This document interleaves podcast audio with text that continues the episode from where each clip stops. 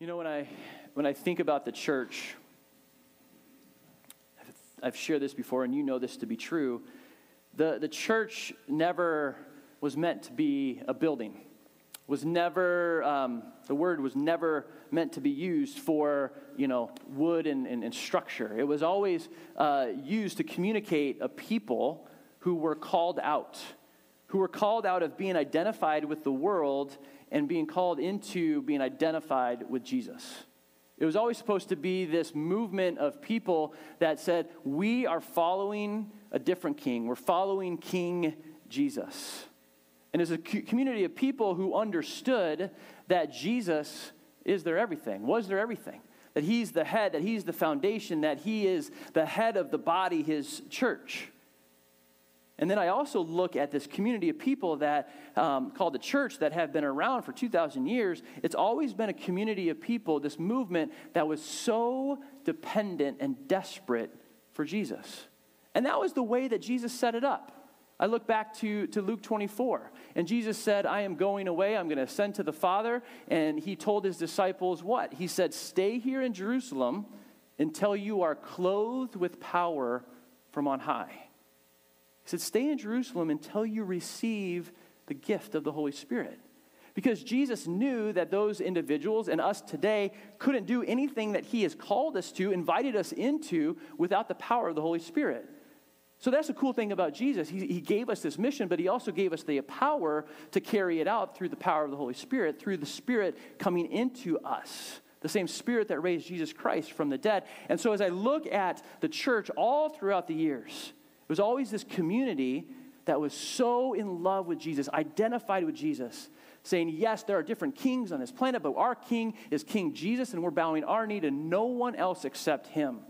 But it's also this community that was going to be so dependent and so desperate for Jesus to move, and so dependent on him. And so that's where we're at as a community at Restoration Church. I, I, look at that and I look at, at that description of the church that has always been, and that's who we want to be. We want to be a people who are so identified with Jesus. When people look at us, they're like, wow, those are a bunch of unschooled, ordinary people, but we know that they have been with Jesus.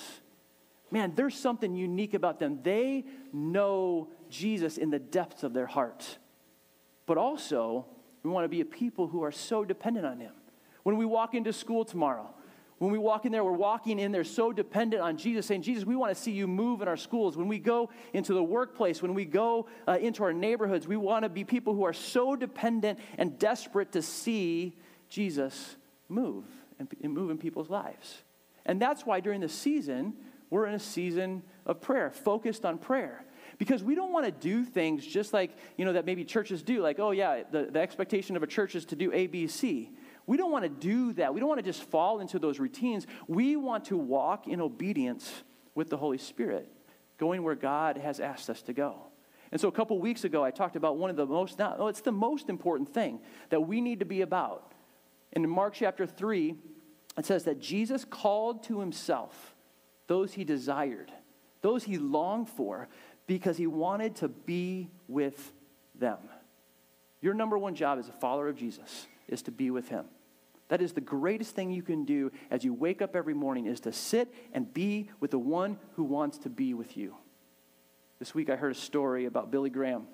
When he was 90 years old, over 90 years old, Billy Graham, great evangelist, traveled the world, proclaimed the gospel to millions, saw millions come to know Jesus. He was later in his life, uh, over 90 years old, and his grandfather or his grandson came to him. His grandson said, You know, grandfather, I, I heard this message I heard this message about being with Jesus and that Jesus desired to, desires to be with me and uh, share this entire message with his grandfather. And Billy Graham, frail uh, in his older age, a man of few words, uh, over 90, just uttered this after hearing his grandson say that. He uttered this. He says, That is the most important thing that you can do in your life, is to sit and be with Jesus. And then he went on to say, Billy Graham, went on to say, I need to do more of that. Don't ever forget that. The number one thing that we can do and be a part of is to be with Jesus. Sit and be with Jesus. But also, last week we looked at, as we're sitting with Jesus, as we're being with Him, how, what should be our posture towards him? And we looked at Matthew 5. In Matthew 5, Jesus says, Blessed are the poor in spirit, blessed are the beggars, for theirs is the kingdom of heaven. Jesus invites us, for those who, who um, want to, to receive the kingdom of heaven, the posture that we have to, to take is one who is so dependent on God that we're begging him every single day, coming to him like a beggar, not like uh, thinking that okay, we have a, we have we don't have anything, so we got to go to work to earn it. No, being a beggar, recognizing that everything that we have comes from God, and so begging him desperately to move into our lives, to guide our lives. And so that's where we're at as a church. To, we want to be a people who are identified with Jesus, who are being with Jesus, and are so desperate for him to move. I look at the church in America and I'm not just talking about Restoration Church, I'm talking about the church in America and people of God here in America. And I would say this, and this is my opinion, and feel free to push back. Um, you can have a conversation with me one on one, that's fine. Feel free to push back. But I believe that we are entering times that are dangerous for the church. The church is filled with sin, has always been filled with sin. There's greed, there's immorality, there's gossip, people who are in love with money. There's a, a tremendous amount of problems.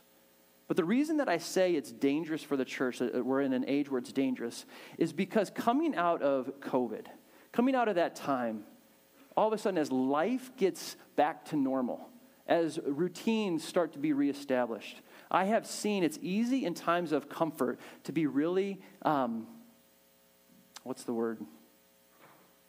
Yeah, just comfortable with our in our faith. Complacent. Thank you, Cece.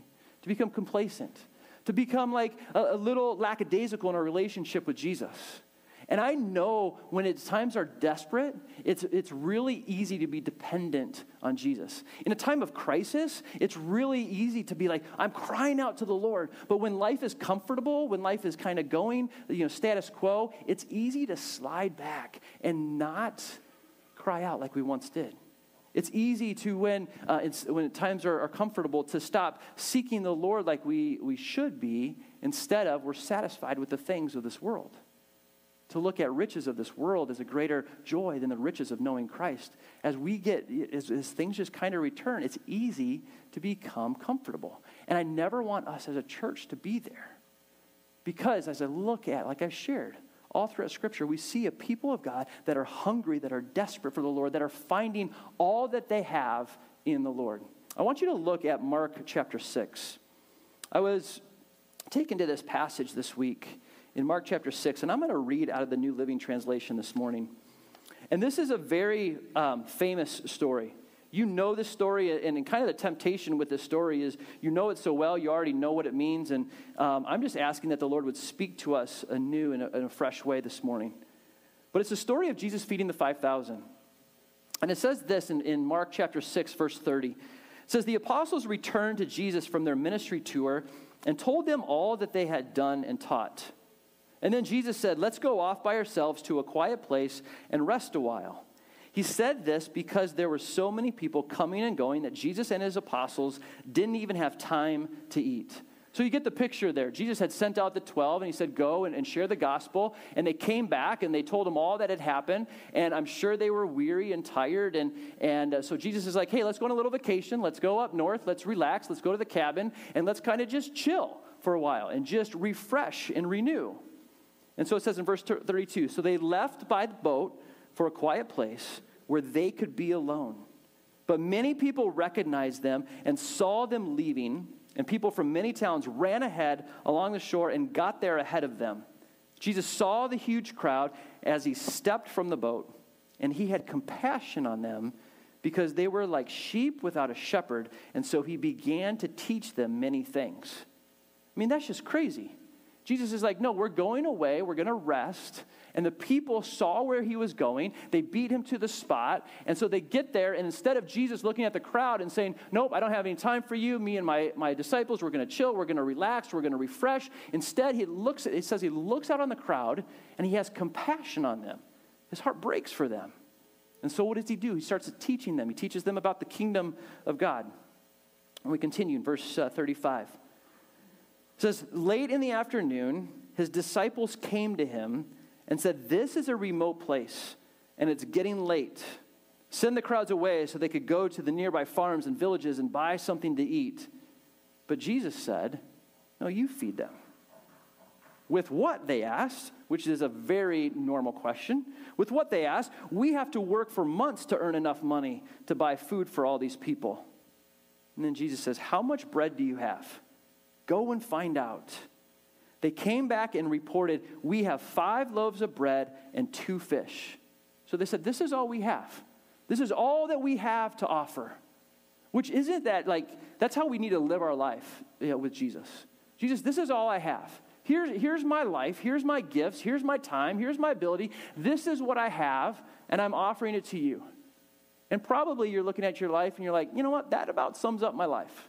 I got about uh, two fishes and five loaves. That's about it. This is all that I have. And so they say, here's, here's what we have. Then Jesus, verse 39, told the disciples to have the people sit down in groups on the green grass. So they sat down in groups of 50 or 100. Jesus took the five loaves and two fish, looked up towards heaven, and blessed them. Then, breaking the loaves into pieces, he kept giving the bread to the disciples so they could distribute it to the people. He also divided the fish for everyone to share. They all ate as much as they wanted. And afterward, the disciples picked up 12 baskets of leftover bread and fish. A total of 5,000 men and their families were fed. Now, can you imagine being a disciple for a second? You offer Jesus your, your, your meager fish and, and bread. Here's my fish and chips, Jesus. Here's all I have. I'm giving it to you. And he takes it and he starts handing it out. And it never runs out. I mean, imagine, like, what, what would you have been thinking in that moment? You're front row, you have a front row seat on watching this amazing miracle. You're like, we only gave him five loaves and two fishes, and he's multiplying it, and people are being fed, and women and children are being taken care of. Like, who is this? This is absolutely amazing. He takes what little we have and he multiplies it. All we did was offer this to him. But here's the thing that hit me this week. In verse 42, it says, They ate, the crowd, they all ate as much as they wanted. Or in the ESV, I like this. It says, they all ate and were satisfied. Satisfied. I mean, I want you to think like I, these probably these calories probably like that they ate probably didn't count because Jesus gave it to them. Like so think about this like think about Thanksgiving dinner.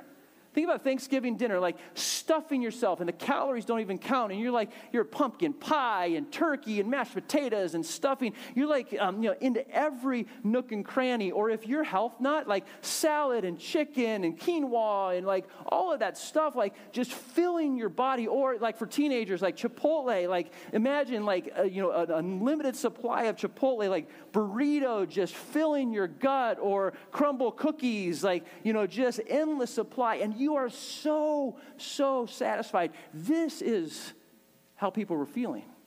They came there following Jesus, they heard his teaching, and Jesus filled their bellies to overflowing. This is the heart of the Father. See, I think we often think that, that God has a, a scarcity mindset of like, oh, I've just, he's limited resources. But no, he wants us to be satisfied. I love this picture, and this is a very just practical thing. Like, here was some food, and, and Jesus filled their bellies till they were overflowing. Now, I don't know what happened as they, they left that place, because eventually they left, and we're going to see what happened. But eventually they left. I don't know if they waddled out of there, rolled out of there, or whatever, but they were stuffed. But look what happens the next day. Turn to John chapter 6.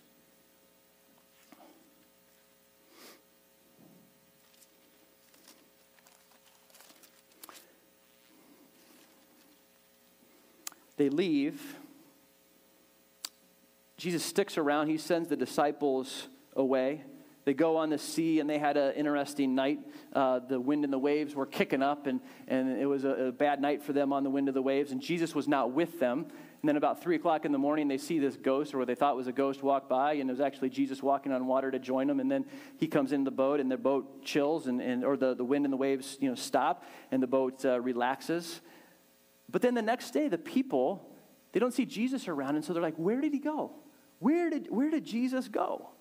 And so they heard, you know, that, that he was on the other side, and so they again follow him.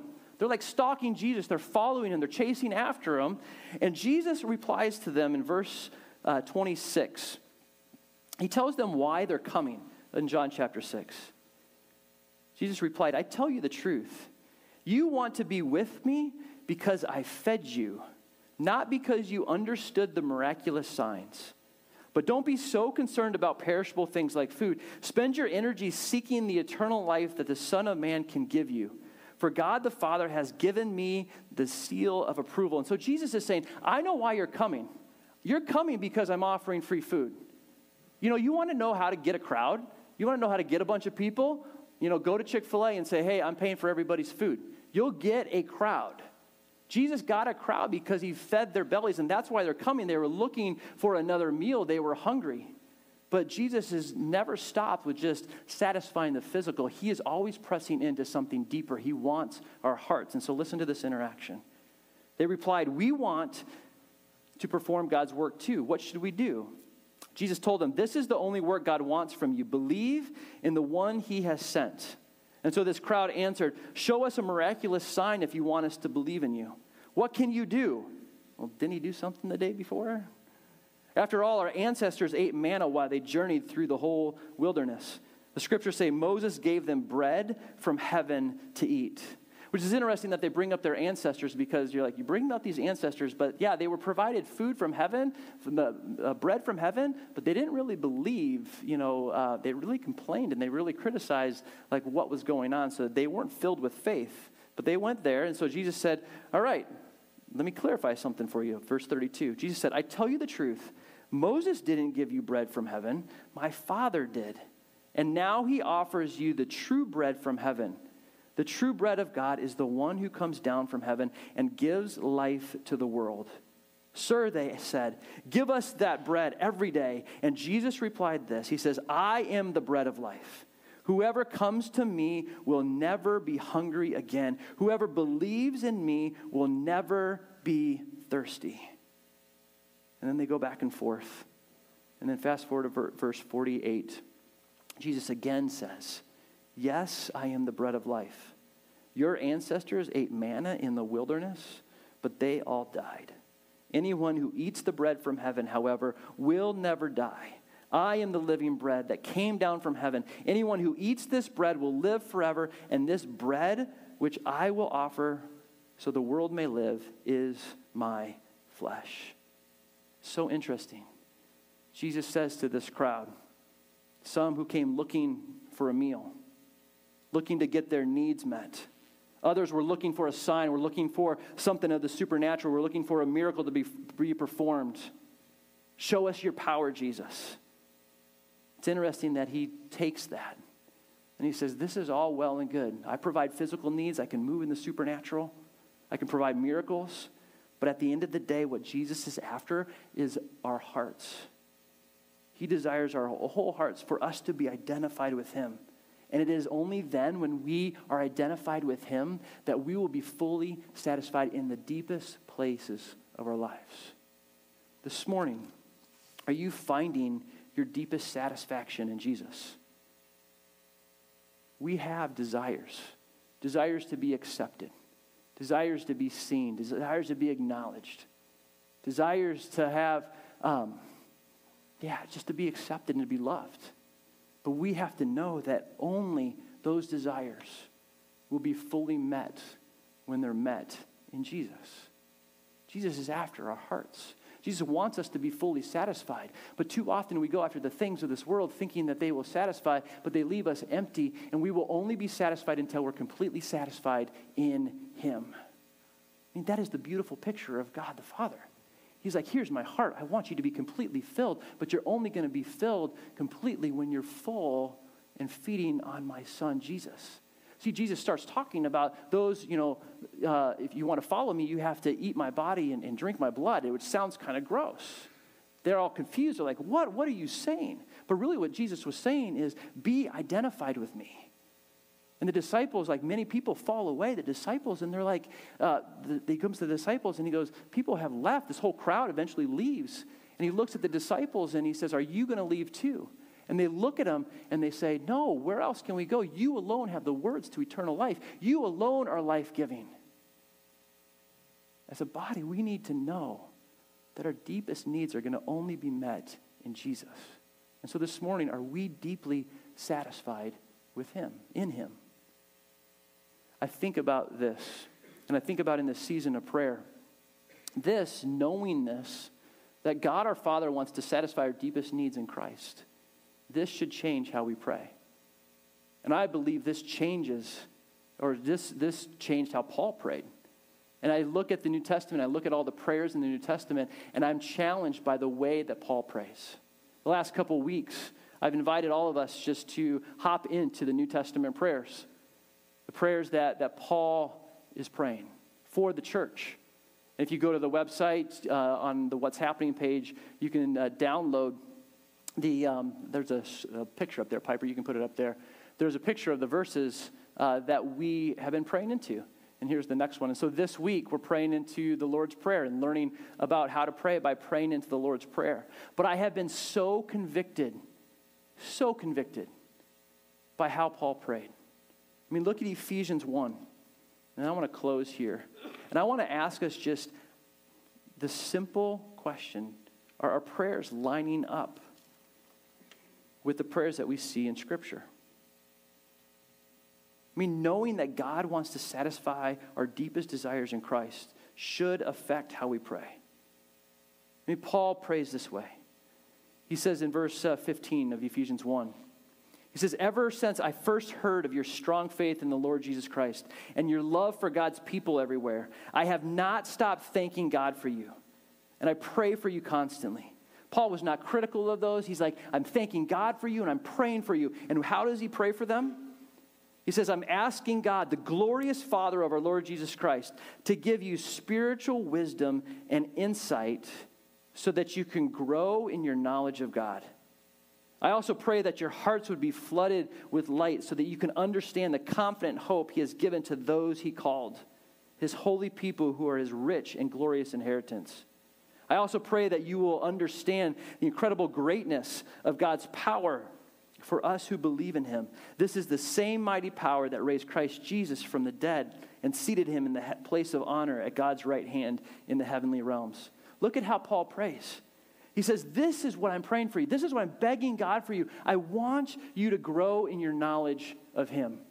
And he's not talking about head knowledge. He's talking about heart knowledge. I want you to grow in your knowledge of the one who alone can satisfy your heart. I want you to understand him more, not in your head, but in your heart. This is so different than how we pray because so often I find myself praying for people's behaviors. Would you help Jimmy stop drinking? Would you help Joey stop lying? Would you help? Would you fix these behaviors? So often we're after behavior modification instead of transformation. And the way to transformation is how we see Paul praying. He's praying that we would grow in the knowledge of God. And that we'd also have a hope that comes from knowing that this life, as wonderful it is, as it is, is nothing compared to what awaits us. And that should give us so much hope. And Paul's also praying that we would understand the incredible greatness of God's power for us who believe the same power that raised Christ Jesus from the dead. I mean, think about that. Think about how he's praying. I want them to grow in the knowledge of God and to know the power that is available to them. There is more power in one follower of Jesus than all the armies in this world. The same power that raised Christ Jesus from the dead is in us. See, knowing that we have a God who wants to satisfy us completely in Christ should change the way that we pray. I look at Paul, and he's saying, I want you to grow in your knowledge of God. I want you to grow in the love, knowing the love that God has for you, a love that is beyond understanding. Because when we understand the love that God has for us, it transforms us. And he says, I want you to know, to be satisfied and know the power that is available to you. I just think in this season, we're focused on prayer, we have a God who wants to satisfy. We have a God who we have a God, we have a Father who wants to hear us crying out to him.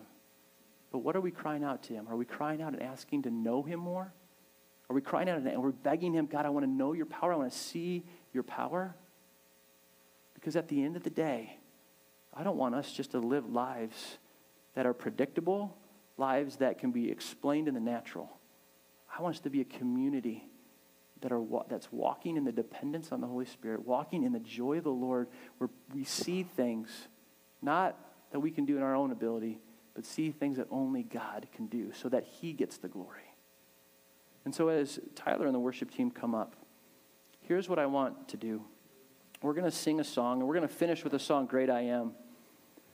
But before that, we're going to sing a song, Here I Am, Here Again.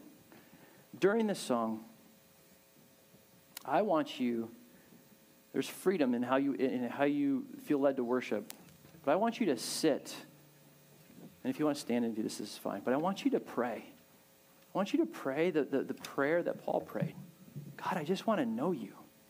God, I want to know the power that is available to me. I want to know the surpassing greatness of your power that is in me, the same power that raised Christ Jesus from the dead. God, I don't want to just go through my life and just meander through life. I want to know you more. And so I want to challenge you to become a little uncomfortable. And just extend your hands and pray this prayer God, I just want to know you. I want you to satisfy uh, me in the depths of my being. Would you give me a spirit of revelation and wisdom so that I can know you more, so that I can know your love more. So, would you just use this song just to cry out and pray to God? And then we'll wrap up our service by singing the